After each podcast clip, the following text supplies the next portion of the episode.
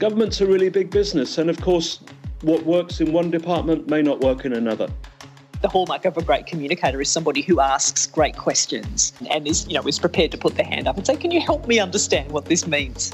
At the heart of it, it's all about stories. And, you know, journalism, you're telling a story, and in policy, you are, I guess, shaping that story. Storytelling such that objectives, business objectives can be uh, achieved. I think well, owners don't need a lot of convincing once they can see the benefits. Welcome to the GovComms Podcast, bringing you the latest insights and innovations from experts and thought leaders around the globe in government communication. Now, here is your host, David Pembroke. Hello and welcome everyone to a GovComms podcast with a difference. I even made it into the titles. Did you notice that?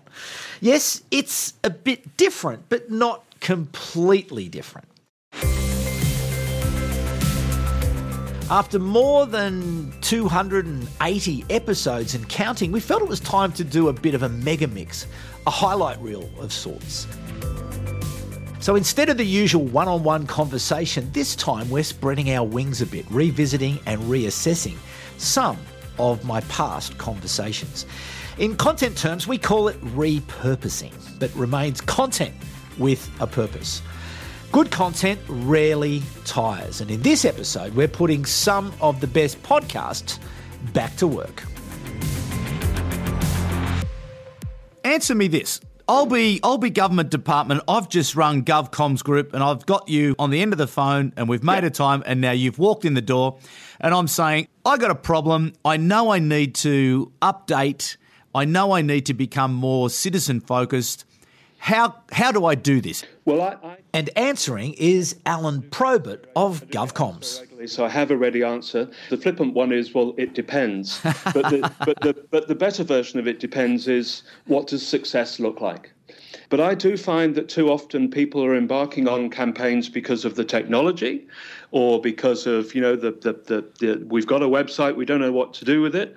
I find that the first thing that I can do to help a department is to say, give me an idea about how you'd like the world to look in six months' time. You know, do you want a dashboard on your desk telling you what your customers think? My experience is that ninety percent of departments don't.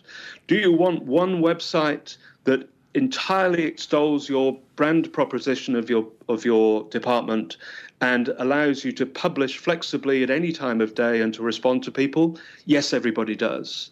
Um, and the thing that's blocking that is that over the last fifteen years, and government's no different to anybody else, everybody's launched loads of websites. Uh, uh, I think every state in Australia is now has now admitted that they have, you know, more than three or four hundred separate U R Ls. So the first thing is, is I do is, is is to say, tell me what it is, you know, that, that what does success look like in six months' time? And, you know, it's a bit defeatist, but one of the th- first things I do is I remove the obstacles to doing that, which are often legacy systems, governance models, you know, the the, the I T team still having the Uh, the, the authority about when something gets uploaded or not.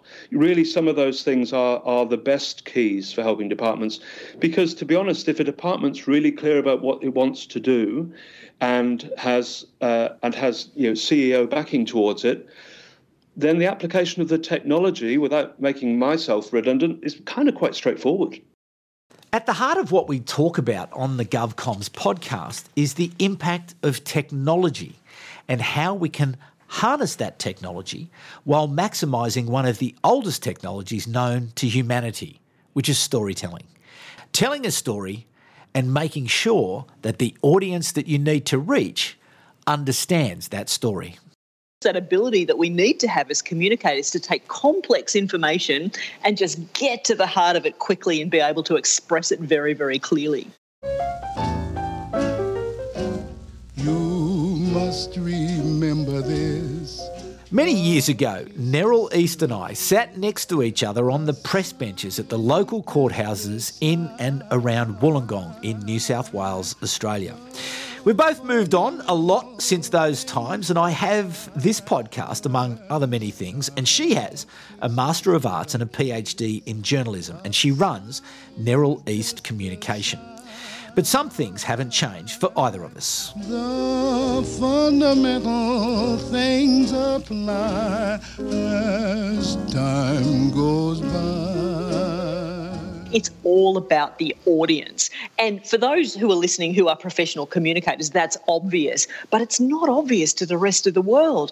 You know, I when, some of the people I work with, this is like a, a transformational idea that, oh, my goodness, you know, it's not about just what I want to, um, you know, spew out there. It's actually about the person I'm communicating with, where they're at, what their level of understanding is, and taking the message and crafting it from their point of view. It's a basic principle, but, wow, doesn't it make a huge difference to the effectiveness of the message? Do you have any tips on how you can translate that to people, or how you can make that a key consideration, or perhaps the consideration for people when they are starting to create their content? How do you stop them thinking about themselves and their policy and their program or the regulation, and start thinking first about the audience? Well, you know, there's so much research now. I guess for the analytically minded who want to see the data, there's plenty of research that shows that actually complexity doesn't make things more credible or or sound more important. It actually kills off people's ability to digest the information, and so the whole point is diluted. Doctor Neryl East talking about the basics, basics which have been applied during the time of COVID. I found that out when I exchanged a Doctor of Philosophy for a Professor, Professor Mick Cardew-Hall, the Vice-Chancellor of Innovation at the Australian National University. What have you learnt, though, about storytelling through this crisis period? What What is it that you have to do to be successful? First of all, you have to be as transparent and open as you possibly can. Um, there's no point in not being transparent and open. So it's working through getting those messages out to the to the community broadly as frequently as you can in a practical way. And I think that's been the, the key thing, is that we've always tried to communicate. We've always tried to then keep two-way communication. We've always tried to listen to what the community is saying. Mm. And I think that's the biggest, um, I would say it's the biggest learning, it's the biggest thing we put in place. The A N U's Professor Mick Cardew-Hall, who has since moved on from that role, and the best of luck to you, Mick, in your future endeavours. He talked about community, and there is no more established community in Australia or the world than Australia's first people. And storytelling is the beating heart of that community. Andrew Babington works in change and communication at A C T Policing, but earlier in his career, he spent time with Indigenous people. How storytelling interacts with um, with history, local history and local culture, and the, how that helps to build up a community spirit.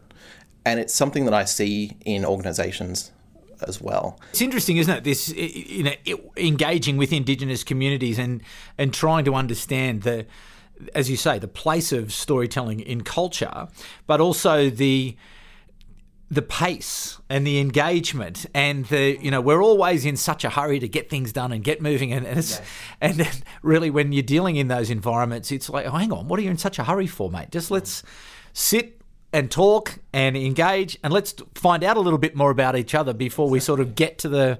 Exactly. You know, the action piece. And I find communication as a whole now is quite snackable. Everyone wants quick bites of, of information, whether it's sort of a five-minute news update or a, a tweet or just a post with some small text. And I don't know if that necessarily always tells a, a wholesome a wholesome story, but it's well, definitely I don't a trend. Think it does. But it's know. definitely a trend. I, well, I, I think it is, but but well, I, I think we're going to find that a lot of that stuff is, you know, is meaningless really, in, in because mm. in the great, you know, uh, tidal wave that sort of we face every day in terms of the content that we engage mm. with. I th- I don't know. My view is that, you know, you you now have that choice, and you know that sna- it, unless it sits as part of a wider narrative that's mm. consistently des- delivered mm. through multiple channels, it may have a part. But if it's a disconnected piece of nothing, well, it's just going to be the flotsam jetsam that sort of moves past us and is, you know, should never have been bothered with in the first place. And I think you can get fatigued as well, seeing lots of different information in sort of, for example, when you scroll through Instagram, mm. you're seeing all sorts of different things that are all tailored for you, but after a while it just all, sort of all becomes noise. And I, and what I what I have seen is a big shift towards sort of what we're doing now, which is longer form, yeah. um, conversational content relevant to whatever the audience yeah. finds interesting. And well, I, it, that, and that's the point, isn't it? Because the audience is in control now. The audience is now in control. I'm going to say that one more time. The audience is now in control. It's one of my favourite lines and my favourite concepts, along with that storytelling thing. And I'm not alone either. Tess Salmon runs crisis communications and corporate communications at Western Sydney Airport. Understanding, again, the audience, you know, being able to look at a piece of policy and pull out the key facts, the things that would resonate, you know, with the community and resonate with news uh, rooms and journalists. Um, I think that was part of the process, was being able to say, okay, well, there's all this wishy-washy policy here that doesn't mean anything to anyone. It's important for the process, but in terms of communicating the core message of what this policy is going to do, pulling out those facts. And I think having that journalistic background and understanding what it is that, you know, actually makes news really helped with that.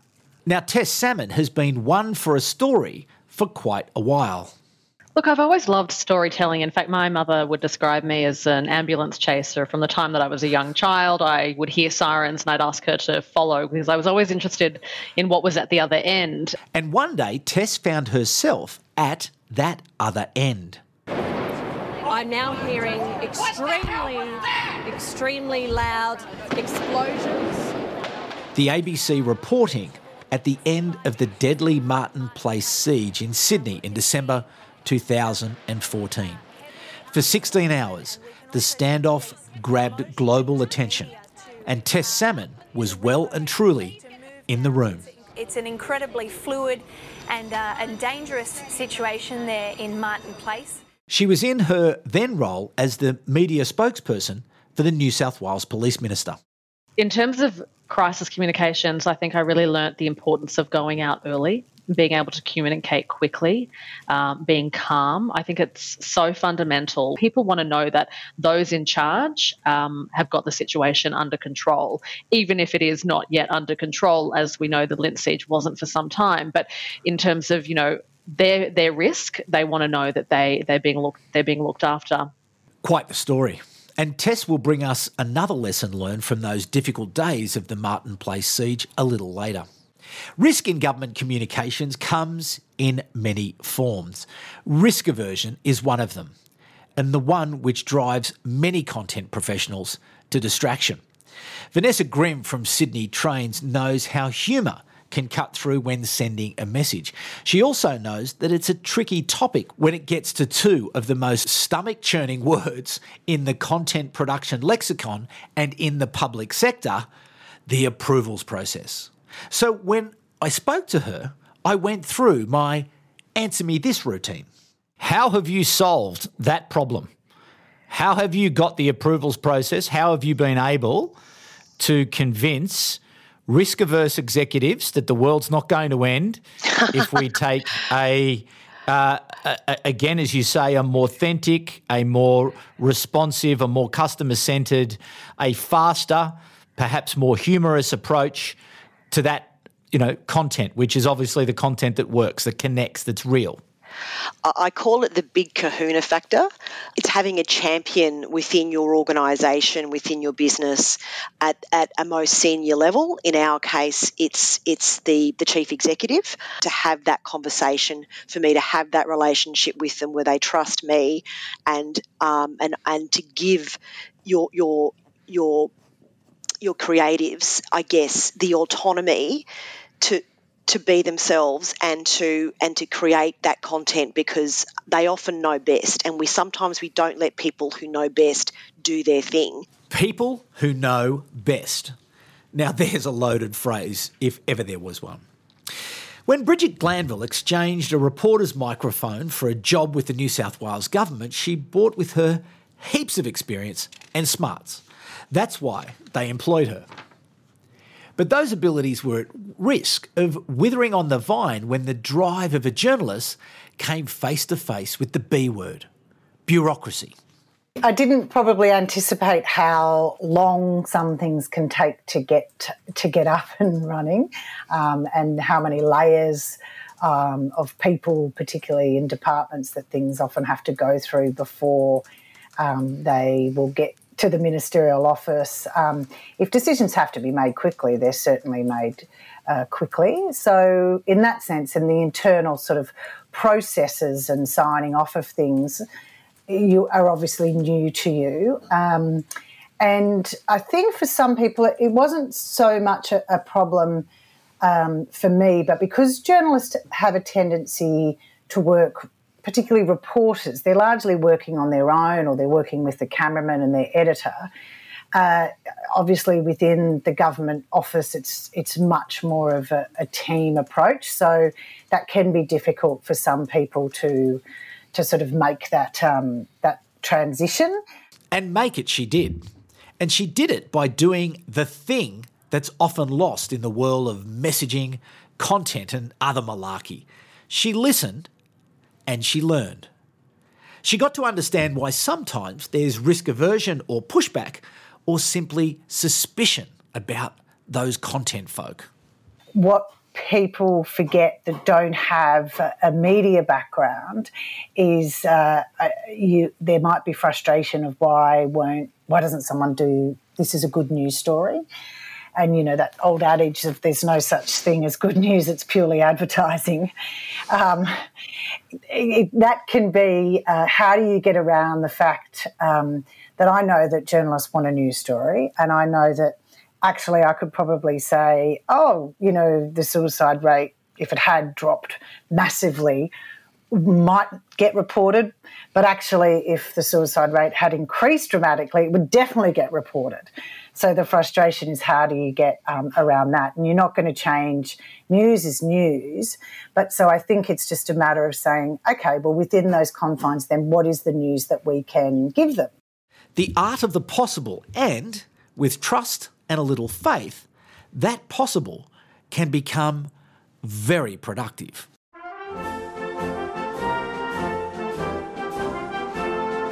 And Alan Probert knows that, having worked both in and outside of government. He also knows, jolly good fellow that he is, that there are certain truths that nobody can deny. One of the things that was very similar in working in the private sector to the public sector is is good time spent on deciding the strategic objectives of the organisation. And you know, the, the, the, if the comms plan is aligned to the strategic objectives of the organisation, then the job of the comms person is then to choose the best medium for delivering that in terms of, you know, what that content might be or what that what that ambition might be. And so the second thing I then look at with my clients, um, which is, again, another one of those kind of hangovers of the modern age, is I talk to them about their governance structures, um, for what happens if they're going to embark in any kind of interactive media. Um, what happens if somebody makes a comment at three o'clock on a Sunday afternoon, or indeed in the middle of the night, um, if they're... Um, inviting open engagement with their uh, with their content. So I'm, I'm I'm always keen for people to get online, always keen for people to invite comment and to, you know, as I always put it, to start a conversation rather than do some market research. Uh, but the first thing I do is I just make sure that the department fully understands that before you take a step into new media, you have to think about how you're going to manage it. But something I find I often come across with with new departments, people haven't thought through the fact that actually they can't control what people are going to say. And how do you how do you get over that problem? You know, that whole risk averse, we want all the good side but none of the downside. Well, look, that's often where things grind to a halt, um, because as a consultant, my only position I can take is to say you need to be forewarned and forearmed on this, because all of my experience is if you try to pre-moderate content in any kind of media nowadays, the number of people contributing will significantly fall. And, you know, you, you have to allow open discussion. I've got to say my experience in New South Wales in the last four or five years is that, you know, there's a very, very, there's a large willingness towards that because people understand that you learn through open discussion, and there's less and less fear of what if somebody says something bad, because again, in my experience, people don't. You know, people are kind of grown up about about forums nowadays.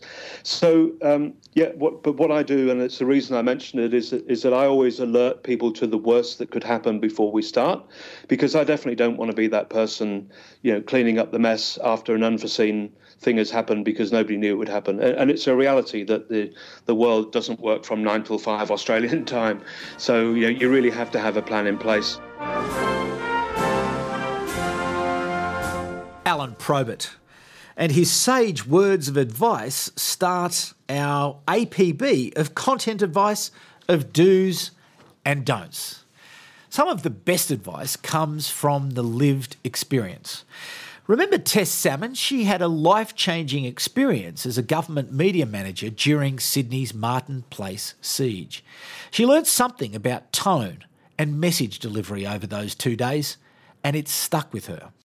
When our building was opened up, we had a very, you know, shaky, panicked voice come over the building intercom to say, you know, the building's now open, you can leave. And that instilled so much, you know, fear into everybody. Um, and I think had that message been received by a calm, measured tone, then it would have been a much calmer exodus out of the building. Unexpected events throw up challenges that are best met with a united approach. Andrew Babington's helpful hint is short and sweet. You just don't know what's going to happen on any given day. Yep. Uh, and people have to be able to help each other out.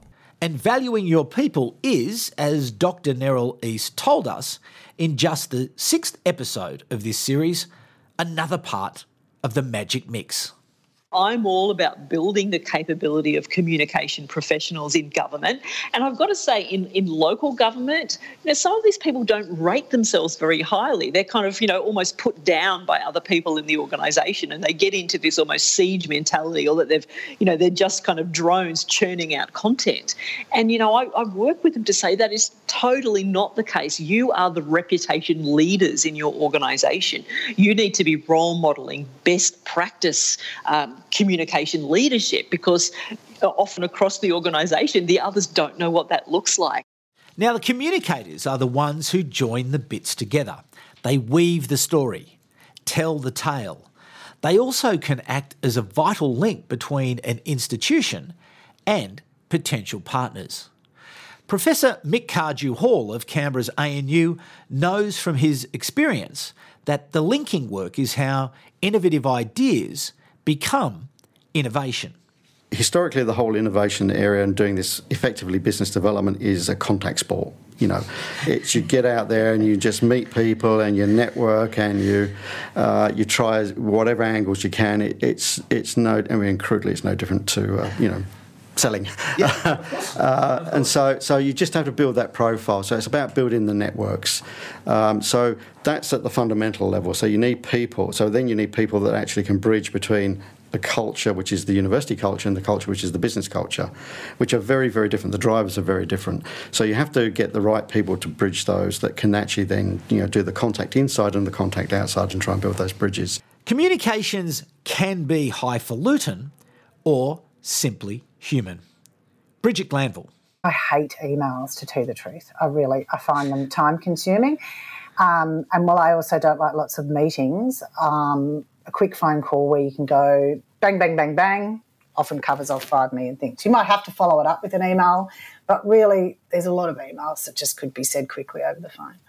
And to cover us off, a very practical tale where those fundamentals of storytelling and knowing your audience were put into practice using the perfect platform.